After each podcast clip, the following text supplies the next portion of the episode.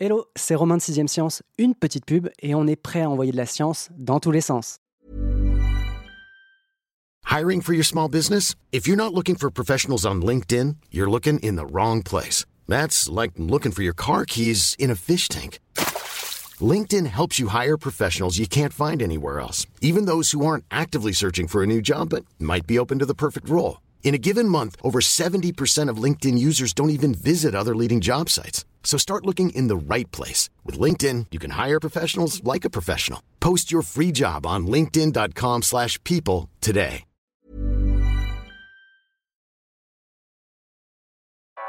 Vous écoutez 6ème Science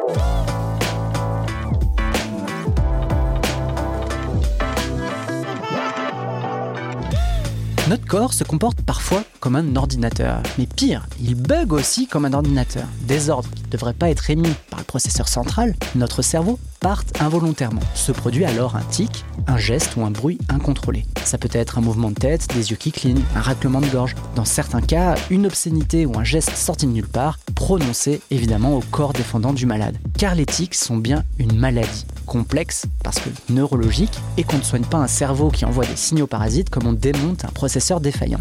Heureusement, pas besoin de tournevis pour ouvrir l'unité centrale quand on a l'imagerie médicale. Grâce à cette technologie, les scientifiques commencent à identifier les zones du cerveau fautives dans l'apparition des. Une avancée qui devrait permettre une meilleure prise en charge, mais aussi le développement de nouveaux traitements. Bref, une bonne nouvelle quand même nous en amener Sylvie Riomio, la journaliste santé de Sciences et Avenir, autrice d'un article sur le sujet dans le numéro 921 du magazine. Bonjour Sylvie. Bonjour Romain. Alors ça peut être un haussement d'épaule incontrôlé, un raclement de gorge compulsif et même intempestif. Qu'est-ce qu'un tic? Alors, un tic a une définition très précise selon les neuropsychiatres. En fait, c'est un mouvement qui est bref, qui est involontaire, qui est soudain et intermittent. Et il y a une grande particularité, il y a aussi, pour les personnes atteintes de tic, la sensation juste avant la réalisation du tic d'une urgence à le faire ou à le dire. Les spécialistes appellent une sensation prémonitoire. Hmm. Et un peu comme une envie de faire pipi, quoi. Tout à fait. Et qui soulage la personne. Hmm. Parce que c'est en fait euh, un besoin. Un besoin de réaliser ce tic. Et ensuite un soulagement une fois que l'acte euh, est réalisé. C'est une grande famille. Hein. Les tics, on va mettre dans la même catégorie des mouvements donc euh, des tics moteurs, mais aussi des tics vocaux, comme le fait de proférer des obscénités, qui est l'un des symptômes, qui est vraiment pas majoritaire, hein, mais c'est l'un des symptômes peut-être le plus connu et le plus triste du syndrome de Gilles de la Tourette. Le syndrome de Gilles de la Tourette, c'est une définition très précise, puisqu'il faut qu'il y ait une association de plusieurs tics moteurs, c'est-à-dire au moins deux, et aussi d'au moins un, parfois plus, tics vocaux le tout apparaissant avant l'âge de 18 ans, souvent dans l'enfance, et évoluant depuis au moins un an. Il faut que toutes ces conditions soient réunies pour que l'on puisse poser le diagnostic de Gilles de la Tourette. Et ce dont tu parlais effectivement, ce qui est dans le, registre du sexuel, les gestes obscènes, les paroles obscènes, qui ont d'ailleurs des mots très précis. On dit coprolalie pour la répétition des mots et copropraxie pour les gestes obscènes. Et eh ben en fait ça, ce n'est présent que chez 10% des patients, ce qui a deux conséquences. Donc les personnes qui souffrent de SGT, hein, syndrome de, SGT, de, la Tourette, il y en a 10% qui ont cette manifestation la plus violente. Voilà, 10% seulement. Ça veut dire que 90% des personnes diagnostiquées de la Tourette ne l'ont pas. Or, on associe très souvent et ça, c'est dans l'inconscient un petit peu. Et c'est malheureusement source de moqueries, de railleries, souvent en milieu scolaire, des enfants qui peuvent être euh, isolés, rejetés, euh, honteux, déprimés. Ça a vraiment des conséquences très importantes. de harcèlement, bien et sûr. tout à fait, c'est les, premiers, euh, les premières victimes. En quoi ces tics, donc c'est l'acronyme, je crois, hein, de troubles inconscients compulsifs, sont-ils différents des TOC Là, c'est des troubles obsessionnels compulsifs. Alors là, ça n'a effectivement rien à voir parce que les tics, ce sont des gestes, euh, qui soient moteurs ou verbaux, il y a une action euh, motrice. Les TOC, ce sont des pensées.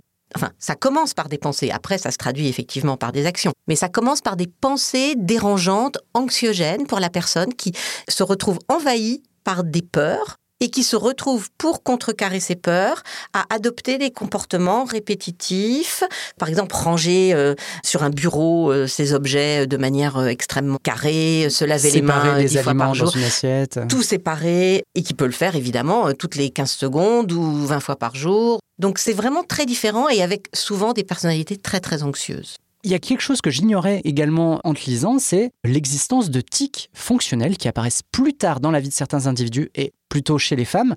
À quoi ressemblent ces tics fonctionnels dont tu dis qu'ils ont explosé avec le Covid et en quoi sont-ils à distinguer des tics, je veux dire, conventionnels? Et ben même les spécialistes d'éthique les ont effectivement découverts très récemment, puisque c'est quelque chose qui est apparu pendant l'épidémie de Covid, euh, avec l'isolement, avec le confinement. Il se trouve que sur les réseaux sociaux, il y a des tonnes de vidéos qui ont circulé effectivement plutôt réalisées par des jeunes femmes, présentant ce qu'on a appelé des tics fonctionnels, alors qu'ils sont très différents des vrais tics, parce qu'ils apparaissent, comme tu l'as dit, plus tardivement, ils concernent les filles. Là, par contre, autant dans les vrais tics, il y a une capacité temporaire à réprimer le tic, et là, il y a une incapacité à le réprimer. Il n'y a pas non plus de signes avant-coureurs, et ils sont aussi très sensibles à la distraction, alors que les vrais tics, euh, ils ne le sont pas. On n'a pas bien expliqué ce phénomène. Ça, c'est une, psychiatre allemande qui a donc euh, décrit par un article qui a été le premier, et ça a été retrouvé par d'autres équipes euh, en Europe. On n'a pas bien expliqué la raison de cette irruption. Ça s'est calmé depuis. Hmm. C'est vraiment une observation très récente et très étonnante. C'est l'anxiété liée au confinement Sans doute. qui donne lieu à des gestes À de véritables réalisations de tics, oui, tout à fait. Mais avec des causes différentes. Voilà. Ok, intéressant. Il y a autre chose d'intéressant, c'est on pourrait se dire avec euh, toutes les distinctions qu'on fait, qu'on pourrait avoir l'impression que la recherche médicale a plutôt une bonne idée de ce que c'est un tic, comment il apparaît, de ce qu'il déclenche. En vérité, c'est pas vraiment le cas.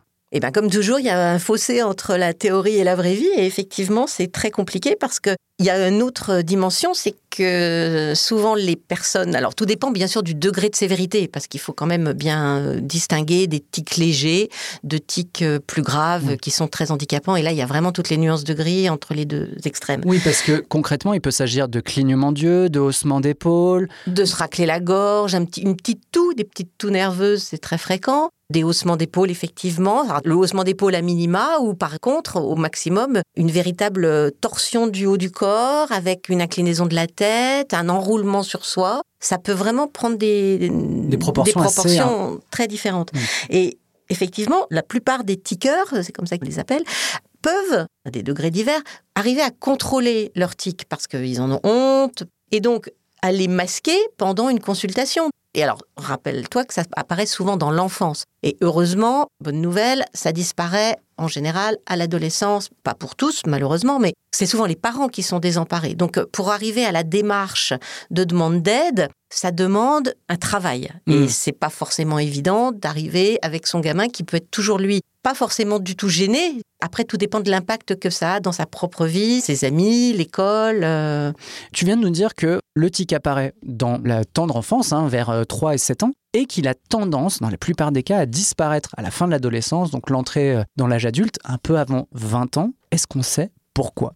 On n'a pas la raison exacte de cette disparition, mais ce que les neuropsychiatres euh, émettent comme euh, hypothèse, c'est que sans doute lié à une maturation des zones du cerveau. C'est le contrôle de l'impulsivité de l'enfance qui finit par disparaître et qui permet d'atténuer l'éthique. Mais ça, c'est une réponse provisoire ou ils sont certains de ce qu'ils avancent? Rien n'est jamais certain.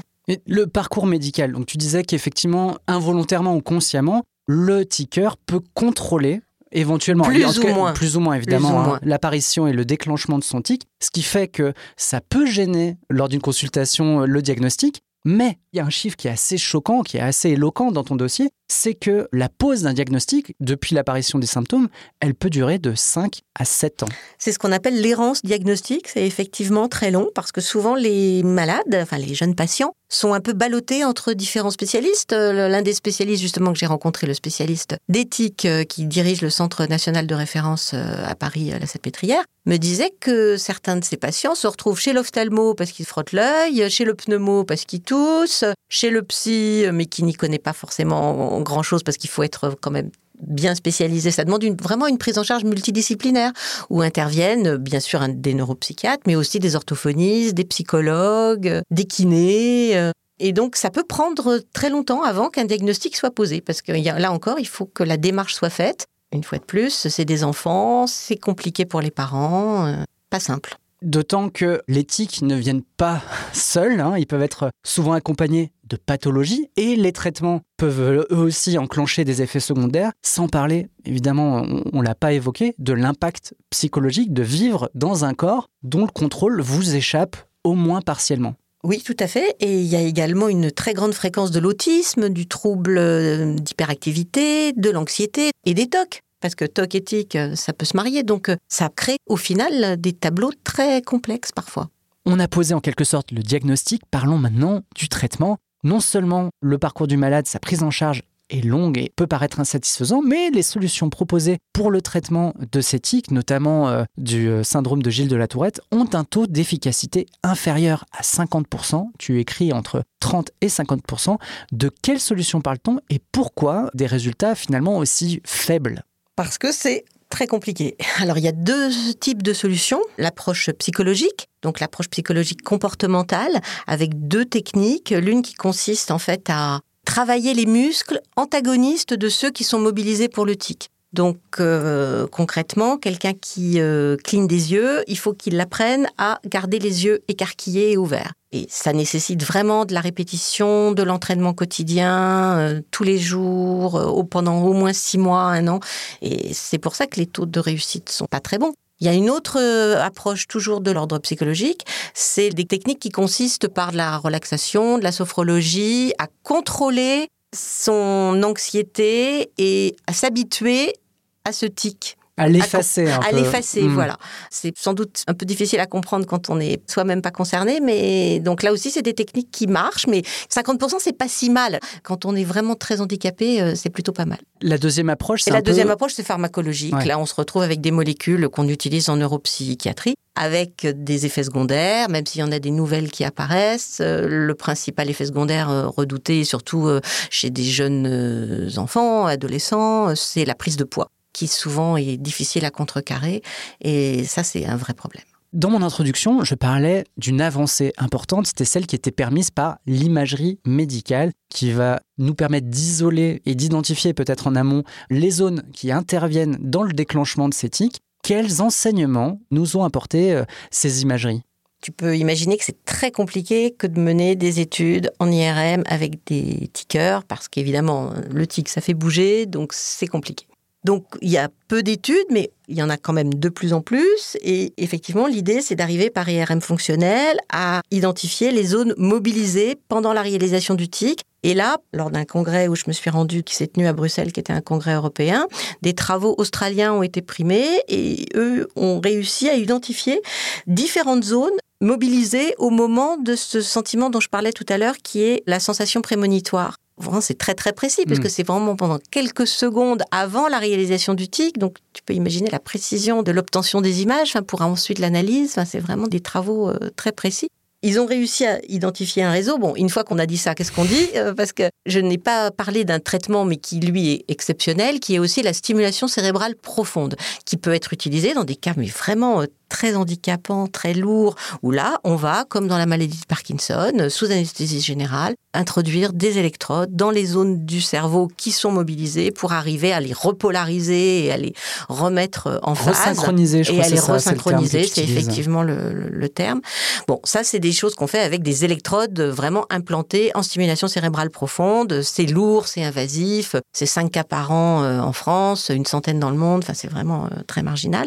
Mais les travaux là australiens dont je viens de parler et qui, eux, avec l'identification du réseau cérébral, qui se trouve être un réseau cérébral accessible, superficiel, je dirais pas des zones profondes, pourrait justement constituer une cible pour une stimulation cérébrale non invasive, avec ce qu'on appelle la stimulation magnétique transcrânienne, par exemple. Mais ça, ça reste encore de l'ordre de la recherche et on est euh, très en amont encore des applications. Quand tu parles de transcrânien, ça veut dire que c'est l'équivalent d'un bonnet de bain qu'on se mettrait euh Non, c'est une grosse bobine d'aimant qui se positionne au niveau du cerveau, à certaines fréquences, une certaine durée, selon des protocoles euh, précis. Euh, donc non invasif. Non invasif en tout cas, qui ne nécessite pas d'ouvrir le crâne, tout à fait. C'est une bonne nouvelle. Une autre bonne nouvelle, ce sont bah, évidemment les autres pistes thérapeutiques qui sont explorées. Et je crois que dans ton dossier, tu parles notamment d'un bracelet. Donc là, on est très très loin de l'opération chirurgicale lourde.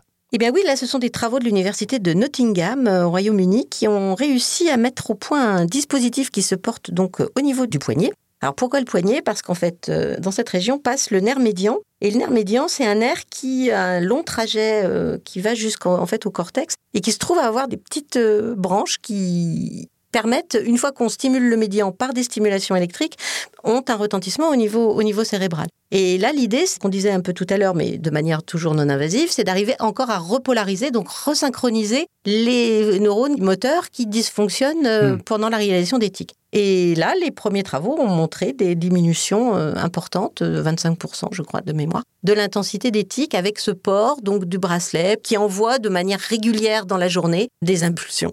Et les travaux sont tout à fait intéressants. L'autre défi qui reste à relever, et il n'est pas des moindres, c'est celui du repérage. Dans 30% des cas, les cas les plus graves, les tics ne disparaissent pas à la fin de l'adolescence et vont au contraire s'aggraver. Comment on pourrait, dès l'apparition des premiers symptômes, donc c'est-à-dire dès la petite enfance, isoler ces individus afin de justement les prendre en charge dès le début?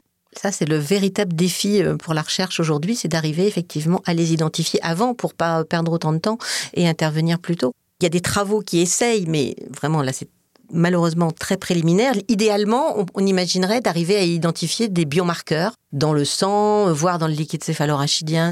C'est très lourd. Il y a des enquêtes génétiques, il y a des travaux européens, il y a des gros consortiums de chercheurs euh, internationaux, enfin auxquels l'Europe participe, qui essayent de mettre au point des stratégies pour arriver à identifier ces patients, mais on en est encore très loin. Oui, parce qu'il y a une chose qu'on n'a pas dite pendant cet enregistrement, c'est le taux de prévalence, c'est-à-dire la part de tickers dans la population française, elle est quand même relativement importante. 0,5 à 1% de la population, c'est effectivement énorme.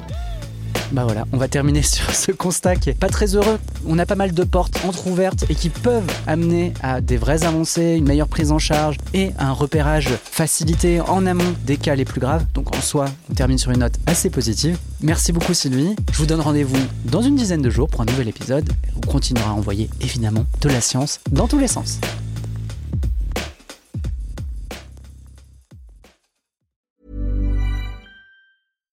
Deserves the best, and there's no better place to shop for Mother's Day than Whole Foods Market. They're your destination for unbeatable savings, from premium gifts to show-stopping flowers and irresistible desserts. Start by saving 33% with Prime on all body care and candles. Then get a 15-stem bunch of tulips for just $9.99 each with Prime. Round out Mom's menu with festive rosé, irresistible berry chantilly cake, and more special treats. Come celebrate Mother's Day at Whole Foods Market.